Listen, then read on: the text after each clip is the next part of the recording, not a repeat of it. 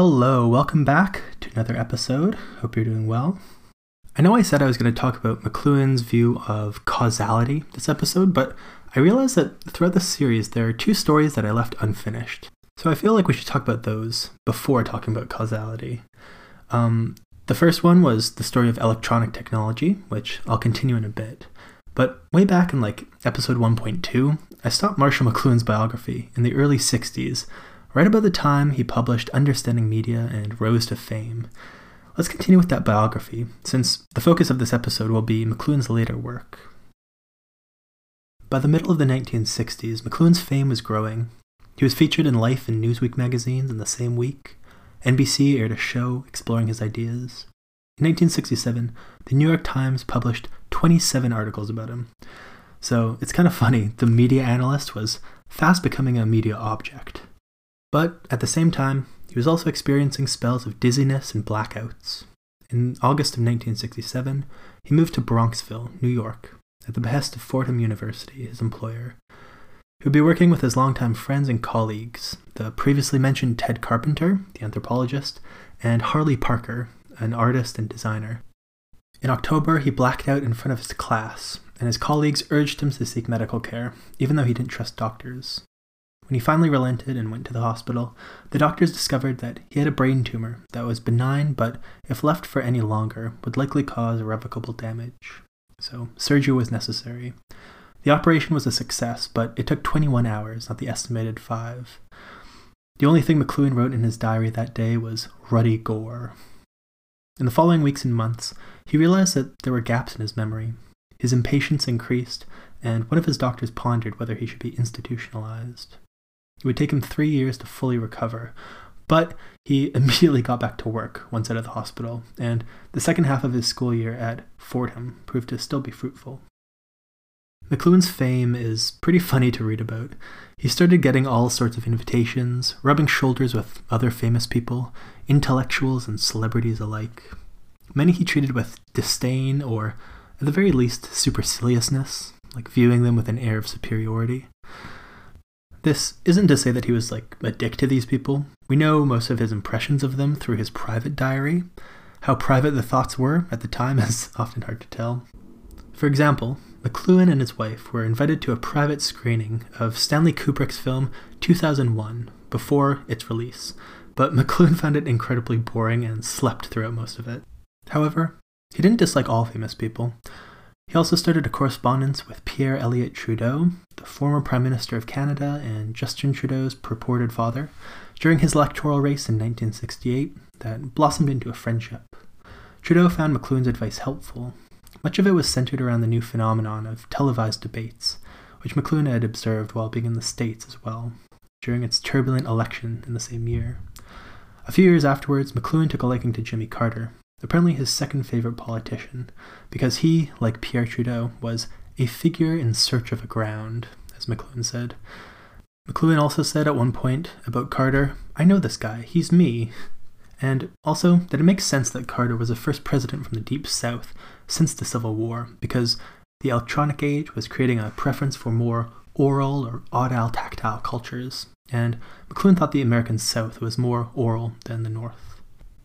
In the mid 70s, the Miss Universe pageant contestants chose McLuhan as their favorite author, I think on multiple occasions. Um, another fun part of McLuhan's fame was um, you might have seen this, but he was famously in a scene in Woody Allen's movie Annie Hall, uh, you can look it up on YouTube if you haven't seen it. It's it's a scene where Woody Allen is waiting in line for a movie, and there's a super annoying guy behind him, pretentiously talking about films and art and what Marshall McLuhan thinks. And then Woody Allen angrily grabs the actual Marshall McLuhan from behind a sign and asks him if the annoying man is interpreting his works correctly. McLuhan uh, did not exactly seem cut out for acting. Apparently, Woody Allen gave him his lines, and McLuhan immediately edited them. And they had to shoot that very short scene 15 times. And even in the final edit, McLuhan uses the wrong word, at least from what I can tell. Uh, I'll play the clip quickly. You know what the sequel to Turn of the Screw? It's the influence of television. Now, Marshall McLuhan deals with it in terms of it being a, a high uh, high intensity. You understand? A hot medium. What I as opposed give for to, a uh, large sock as with horse manure in it. which uses essentially What do you do when you get stuck on a movie line with a guy like this behind you? Wait a minute. Why can't I give my maddening. opinion? is a free country. He, he can give you. Do you have to give it so loud? I mean, aren't you ashamed to pontificate like that? And and the funny part of it is, Ma- Marshall McLuhan. You don't know anything about Marshall McLuhan's Oh, really, work. really. I happen to teach a class at Columbia called TV, Media, and Culture. So I think that my insights into Mr. McLuhan, well, have a great deal of validity. Oh, do you? Yeah. Well, that's funny because I happen to have Mr. McLuhan right here. So, so yeah. Just let me, let me, let me come over here a second. Oh, I Tell heard. I heard what you were saying. You, you know nothing of my work. You mean my whole fallacy is wrong. How you ever got to teach a course in anything is totally amazing. Boy, if life were only like this. McLuhan's life seems to have been an interdisciplinary whirlwind. He was occupied by tasks as diverse as inventing an alternative for deodorants and perfumes that took account of the body's natural chemistry in collaboration with his biochemist cousin, bombarding the Ontario Minister of Education with letters and suggestions, being a strident supporter of public transportation, a member of 15 boards, uh, whatever that means, don't know which boards, one time he called a friend early on Easter Sunday, saying that he had, quote, the answer to the Greeks. They asked him to call them back. They're like, hey man, it's early on Sunday and it's Easter. We're eating Easter eggs. Can you call us back? Uh, but when they spoke again, McLuhan didn't know what the answer was or what even the question was. So he seems to be firing on all cylinders, to put it lightly. After a year in the States, McLuhan returned to Toronto, settling in Wychwood Park a secluded area that began as an attempted artist colony by the landscape painter Marmaduke Matthews in the early 1900s. Great name, Marmaduke Matthews, although with a vague, a vague hint of dog. um, just to give an example of how McLuhan wrote to himself, he said in his diary, quote, We're the only house on a beautiful pond filled with large goldfish. It is fed by an artesian spring and is the headwaters of a little river that runs across the Toronto campus.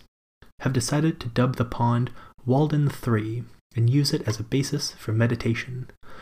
Joyce quips, sink deep or touch not the Cartesian spring, as variant on Pope's, drink deep or taste not the Pierian spring. Unquote. So even in his private diary, McLuhan is punning on a pun of Joyce's. Anyways, the park had no roads in its 22 acres, but had 54 houses. McLuhan fell in love, feeling the experience of a true community for the first time. He felt that how the houses were organized played a part in this community feeling, saying, quote, Previously, I've lived only on streets, which sometimes have the quality of a neighborhood, but lineality is not compatible with community. The community character of Wychwood Park is a direct result of the circular compositioning of the houses resulting from Wychwood Pond.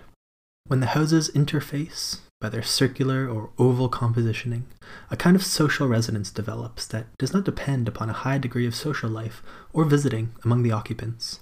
Rather, there occurs a sense of theater, as if all the occupants were, in varying degrees, upon a stage. Something of the sort happens in any small village, and builders and planners could easily achieve rich community effects, even without a pond, simply by locating dwelling in non-lineal patterns. Unquote. Hmm. Well, he makes it sound inviting. I would love to live in a place like that.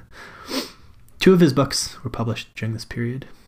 Through the Vanishing Point with the aforementioned Harley Parker, and War and Peace the Global Village with Quentin Fiore and Jerome Agel. I read the former, but not the latter. Through the Vanishing Point is a really cool book.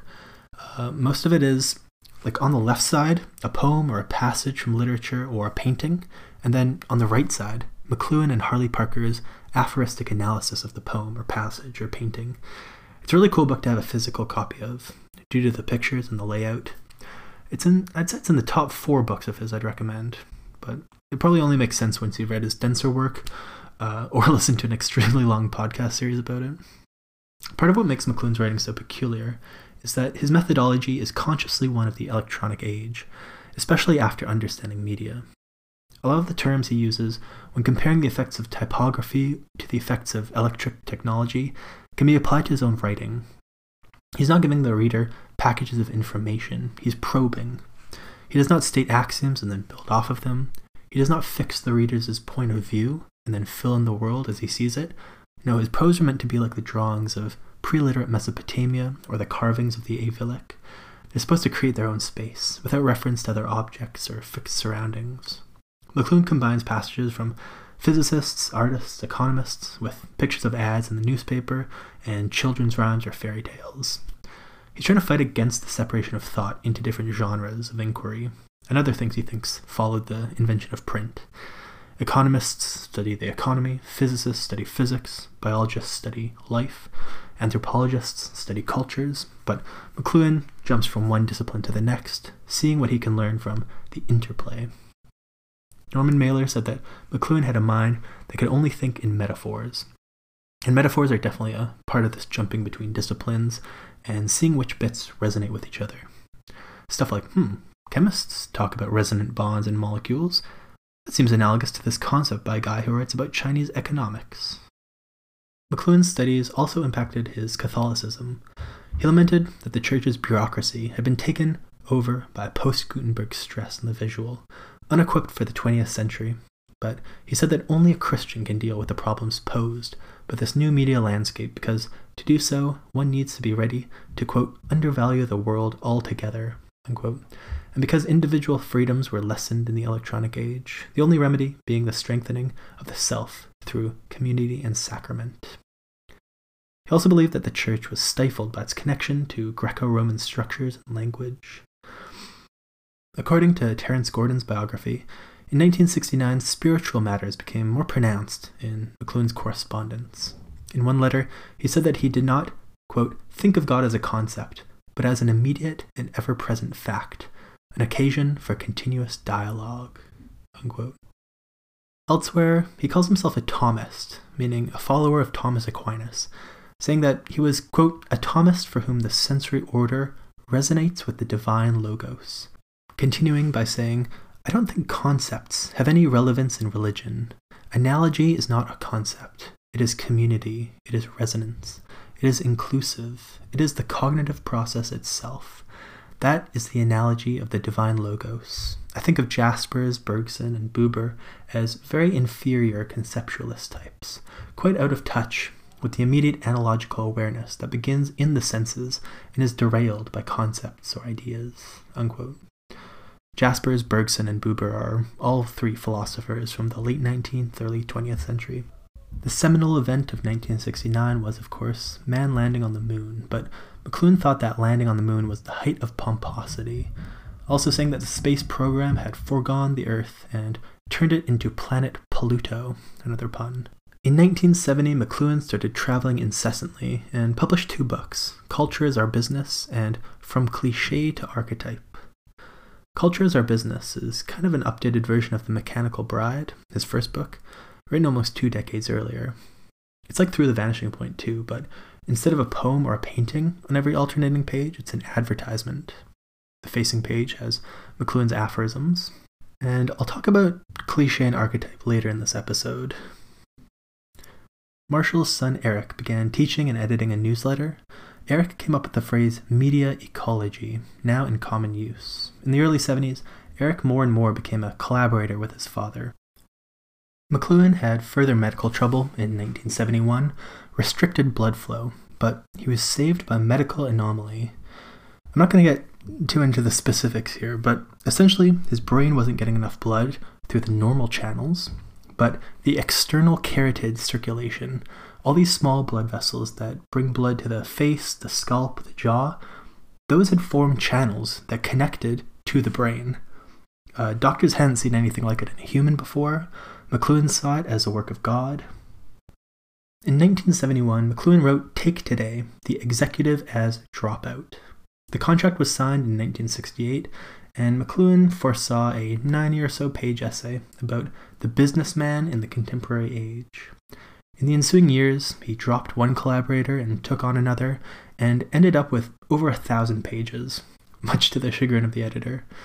To quote McLuhan in a letter to a reviewer, quote, the overall theme of the book is the shift from hardware to software, and centralism to decentralism, and specialism to full understanding. Unquote.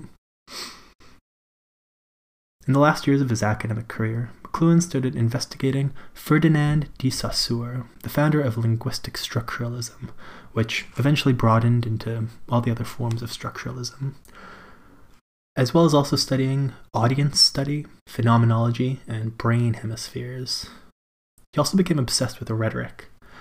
Remember, there are five divisions or canons of classical rhetoric invention, arrangement, style, memory, and delivery. McLuhan started focusing on that, and he started seeing the five parts of rhetoric in everything, everywhere. It became another one of his probes. I'll come back to this later. In 1976, McLuhan had a heart attack.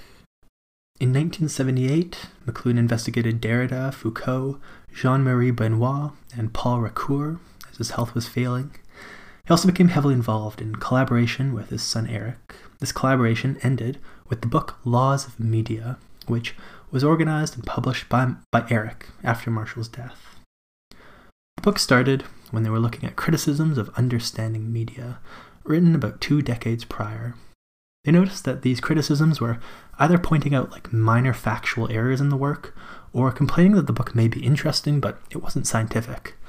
So McLuhan was like, okay, well, what constitutes scientific? What would need to be changed for my media criticism to be scientific?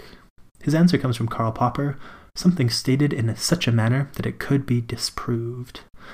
So, Marshall and Eric set out to find disprovable statements in his previous work. I definitely think scientists and philosophy of science people would dispute whether the result is properly scientific. Um, yeah, I don't really, I wouldn't call it science either myself. Um, they find some laws, write them out in basic form, and then go, okay, try to disprove it. Which is kind of different than uh, like hypotheses and experiments. You know, the, the classical understanding of scientific method. The methodology that they use to get to these laws is McLuhan's strange probes. There's no theory, only exploration. And due to the ambiguity of language, it seems to me like people could probe in different ways and come to different conclusions. That's why most science requires writing out the methodology of the experiment in a clear and thorough way so that someone else can repeat the experiment exactly. Or maybe I'm being too harsh on McLuhan. He does seem opposed to the typographical methods of which modern science would be a part of. Marshall and Eric are trying to make a science not of the visually based dialectics that concerns itself with figures abstracted from their grounds, but a science of grammar and rhetoric, a science that isn't just the matching of labels, it isn't just fitting things into a pre existing framework, it isn't focused on concept, but on percept and process, on ground and figure, not just figure.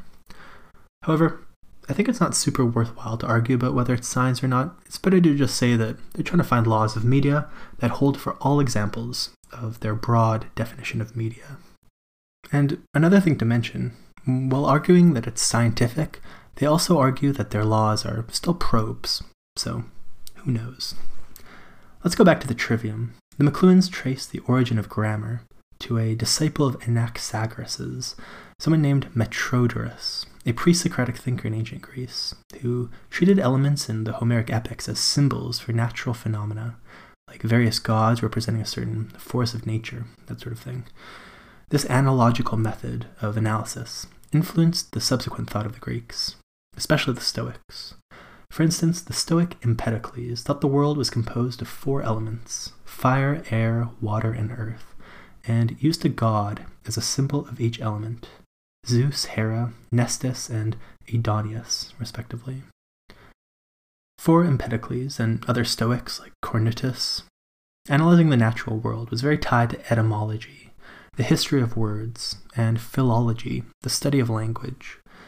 Then there was a rise of the dialectic with Aristotle, but many early Christian theologians were grammarians, believing that the methods for analyzing the words of God, the Bible, could also be used to analyze the creations of God, nature. In fact, still influenced by the oral meaning of logos, they thought that God's word was his creation, and his creation was words.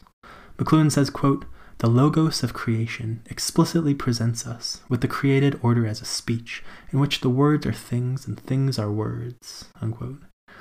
The Bible doesn't just contain literal narrative, it also contains allegory and symbol and moral lessons and anagogy. um, this fancy word meaning the spiritual and the mystical. In a similar, analogous way, nature doesn't just contain matter. Many medieval theologians and philosophers carried on this tradition. But with scholasticism and the heightening of the visual that resulted from print, dialectics gained precedence, figures abstracted from their grounds. The McLuhans added to the title, Laws of Media, the subtitle, The New Science. This is because they see themselves as completing a trilogy that had been centuries in the making. Um, it's also another reason they call their laws scientific. The first book of this so called trilogy was Francis Bacon's Novum Organum, Latin for new instrument or new tool. It was written in 1620. And the second book in this trilogy was Giambattista Vico's La Scienza Nuovo, or New Science, from 1725.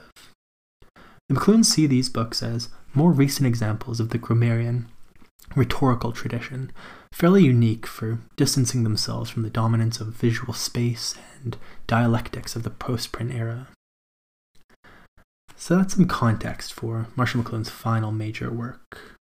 Marshall and Eric found four laws, and for the rest of both of their lives, they tried to find a single example where any of the four don't work. So I challenge you to come up with examples where the four laws don't apply. And as I mentioned, it isn't a very exact science, as most people would conceive of it, because they are trying to be in this grammarian tradition, and you know where, where they where they privilege language a lot, but language is pretty ambiguous, right? So you know parameters and definitions of terms aren't rigidly defined or anything. So if you do find something that seems not to fit with one of the laws, it would be pretty hard to tell if it for sure didn't or not, because it's not very exact. However, McLuhan makes it easier for you to find contradicting examples. You don't need to confine your analysis to forms of media. The McLuhans realized the four laws apply to any human artifact. In other words, anything that humans make. By artifact, they don't just mean material things either. Philosophical theories, styles of art, these are also artifacts. Even visual space is an artifact. Interestingly, they seem to imply that acoustic space is not. That's because acoustic space is a space that humans were naturally in before any technology, whereas visual space is a result of writing and phoneticism and, you know, the heightening of the visual. Another, another interesting thing nothing made by animals is an artifact. So, spider webs, beaver dams, bird nests, none of these are artifacts. This is because the McLuhans think that artifacts are kind of intrinsically connected to speech. Um, or, or rather, they have a similar structure, reviving the oral understanding of logos. They say, quote, each of man's artifacts is in fact a kind of word, a metaphor that translates experience from one form into another. Unquote. They think the truism that the thing that sets humans and animals apart is speech is true, but on a much deeper level than people usually mean. Alright, so they found four laws, three of which were in understanding media, sometimes called different things though. And they called these four laws, um, always appearing together, they call these four laws the tetrad. The tetrad, these four laws, they don't have an order. They aren't sequential, since the McLuhans are trying to go beyond the sequentiality of typography and literacy. All the laws exist at once in any media, and the goal is to try to explore the linguistic aspects of media and other human artifacts, trying to figure out their grammar and syntax. The first law is enhancement or extension. The question to ask of a technology here is what does it enhance? For example, the wheel enhances transportation of material and individuals. This first law comes from the idea that all technologies are extensions of our bodies or senses. They enhance an aspect of our bodies or senses. The second law is closure or obsolescence. This comes from McLuhan's idea that there's an equilibrium or homeostasis in technological environments. Homeostasis is a word usually used in biology. For example, mammals have mechanisms in their bodies that work to steady their core temperature when there's a change in the environment. Shivering is one of these mechanisms. When a mammal's skeletal muscles shake, they expend energy to produce warmth in the body. In a similar kind of way, McLuhan thinks that the introduction of a new technology alters the entire technological environment. But it always pushes another technology or other technologies into obsolescence. The first and second laws work together. A good example is the photograph, which enhanced the ability to produce three dimensional, linear perspective images of the world. This meant that people could take pictures of themselves, so the thing that was obsolesced, or one of them, was portrait paintings. Before photography, you'd have to hire a painter to get a still image of yourself. It also might obsolesce linear perspective painting in general, since it was right around the invention and popularization of photography that painting got all weird, stuff like cubism, which we'll talk about in further episodes. Maybe it became kind of boring to see a painting of something that a gadget one owns could make with a click, right? It's just much cooler to paint things harder to capture with a camera, like melting clocks, right? The third law is reversal, and this is a good time to finish the history of electronic technology that I started last episode. And as we look at a brief history of photography and motion pictures, we'll start to understand this third law, reversal. The development of photographs and motion pictures was not entirely electronic. And like so many other inventions, as we talked about, many people came upon the process independently. I'll just focus on one of them um, for photography. You can look up the other two I know about William Henry Fox Talbot and Hercules Florence, if you're interested. Um, but the invention of photography is typically attributed to Joseph Nicephore Niepce.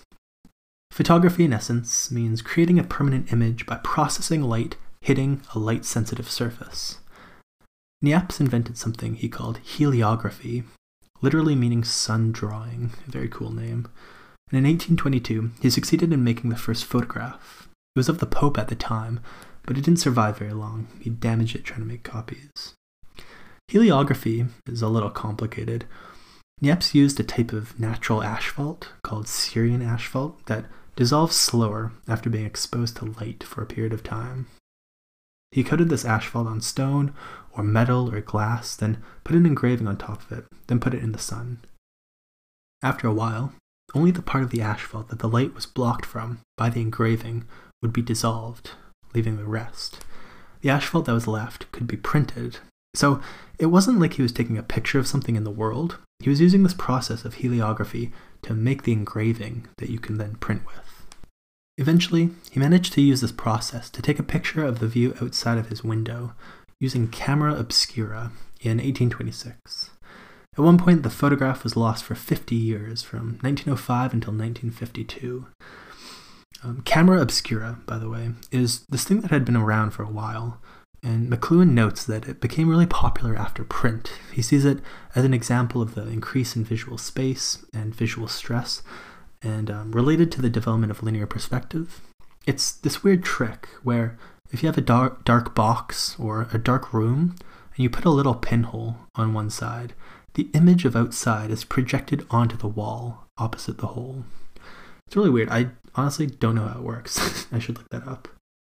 After Niepce invented heliography, he teamed up with Louis Daguerre. They made some more progress in photography, but after Niepce died, Daguerre invented the daguerreotype which, unlike the time consuming heliography, became widely used in the 1840s and 50s. This technique involved silver plated copper, which was made light sensitive with mercury fumes, then doused in some sort of chemical liquid. Often Daguerre is attributed with the invention of the photography due to how popular the daguerreotypes were. A little bit more popular than heliography for obvious reasons. After Daguerre, there were a whole bunch of different methods of photography. I'm gonna, this is gonna be a barrage of facts. Um, the first color photograph was taken by Thomas Sutton, but the method had been invented by James Clerk Maxwell, the father of electromagnetism. The method was to take black and white photographs through three differently colored filters one red, one blue, one green. Obviously, this didn't really cover the whole color spectrum, so it was not a method that lasted. A better method was invented in 1873, but it wasn't until 1907 that a type of color photography was widely commercially available. In 1935, Kodachrome became available, versions of which were primarily used until the 80s and 90s.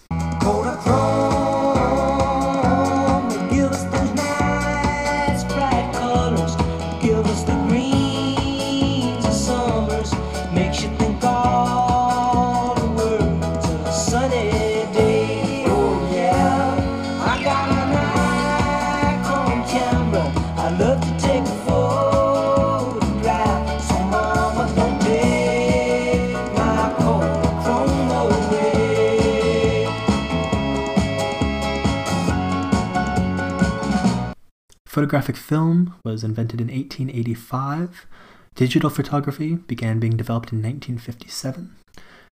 Just to get a rough idea of the timelines. Photograph is a fun word if you think about it. Photo means light, right? Like the same root as photon. And a photograph is literally a graph of light. If you think of the rectangular photograph as having an x and y axis, and every point in the photograph as a data point of light. Unfortunately, that's not the etymology of the word. Graph also means an instrument for recording something, but I think that's a fun way to think about it. fun coincidence. So, what did McLuhan say about photographs? He said a lot, but I'll just go over a few remarks he made. A photo is like a perspective painting, right? Three dimensional, a snapshot, removing time from the image. It gave a permanence to instants. Exactly repeatable images could be reproduced in a much more efficient way than woodblock printing. McLuhan says that it turned us from typographic humans into graphic humans. It's a heightening of the mechanical, the typographical age. McLuhan thinks that the fact that with mechanical means, people could reproduce 3D linear perspective, um, this led to painters becoming more abstract. Elsewhere, however, he calls photographs statements without syntax, meaning, I think, that they're more like the gestalt of the ideograph than the heightening of the visual.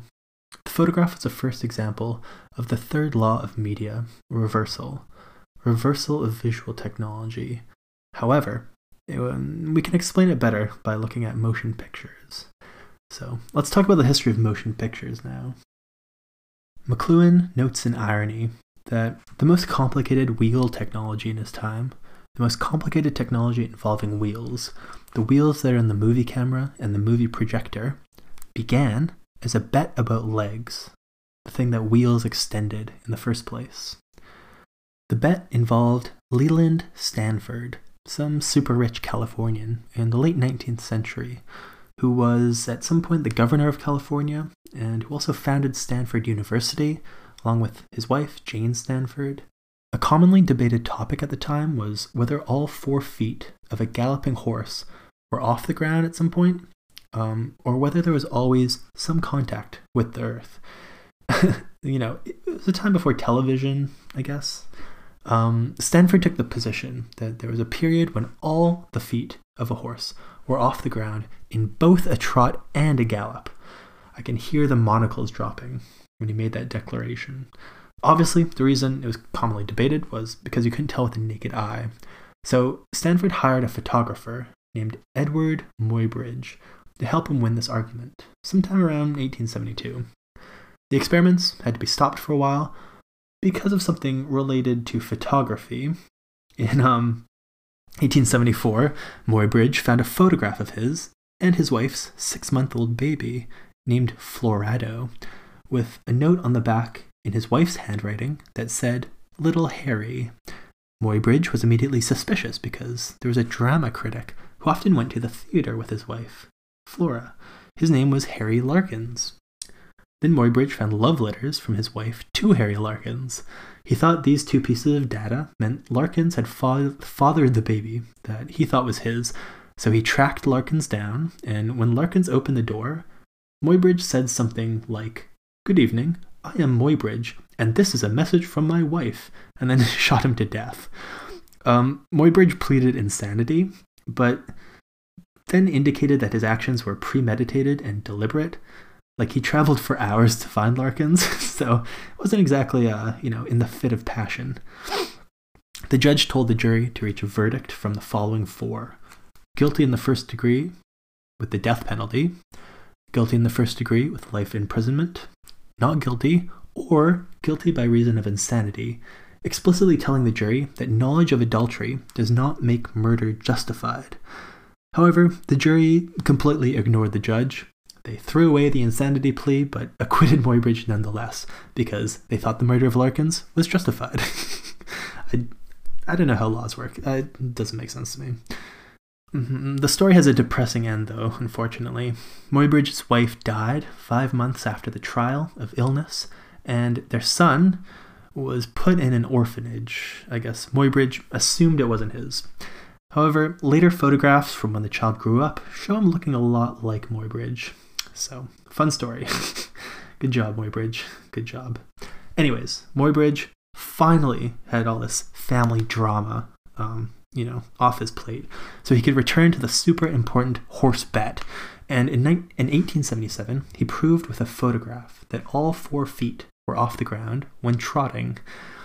Then on June 15th, 1878, he photographed a horse at a gallop using 24 cameras side by side, which were activated by tripwires that the horse ran through. So, obviously, if you have a bunch of photographs look very similar together, you could um, run them together to make it look like a motion picture. Um, so, that's the first motion picture. And just a side note, in 2017, scientists stored this first motion picture inside DNA. Just like how you can encode video in a string of ones and zeros, you can also encode it in a string of G, T, C, and A's, right? The four components of DNA. Anyways, in the 1870s, this first motion picture could be seen in this way using Muybridge's invention, which he called a zoopraxiscope, a predecessor to the movie projector. Um, I wish we kept that name though. And an inspiration to Thomas Edison and William Kennedy Dickson's kinetoscope. it's it's really funny in these early days of motion pictures. Um, there were a whole bunch of similar inventions for viewing motion pictures, all grasping towards movie projectors, but they all had like crazy names for some reason. Um, I'll read a list. There was the electrotachyoscope, uh, the pleiograph, the chronophotographic camera, the kinesiograph, the eidoloscope, the theatrograph, the bioscope, not bioscope, bioscope for some reason. There was the chronophotographic gun, the phanekic, phenakistoscope, the phantoscope, the vitascope, and the mutoscope. Jesus Christ. Um, anyways, in the 1880s, a guy, a guy named Louis Le Prince, another great name, made a motion picture camera with 16 lenses, and the camera would just take pictures super fast to give the appearance of motion. However, every lens was taking photos at a slightly different angle, so it was far from perfect. Things looked kind of weird. In 1888, though, Le Prince made the first single lens motion picture camera. The first film ever taken with this was called Roundhay Garden Scene, a two second clip of four people walking around a garden. Um, if you Google it, you can watch it.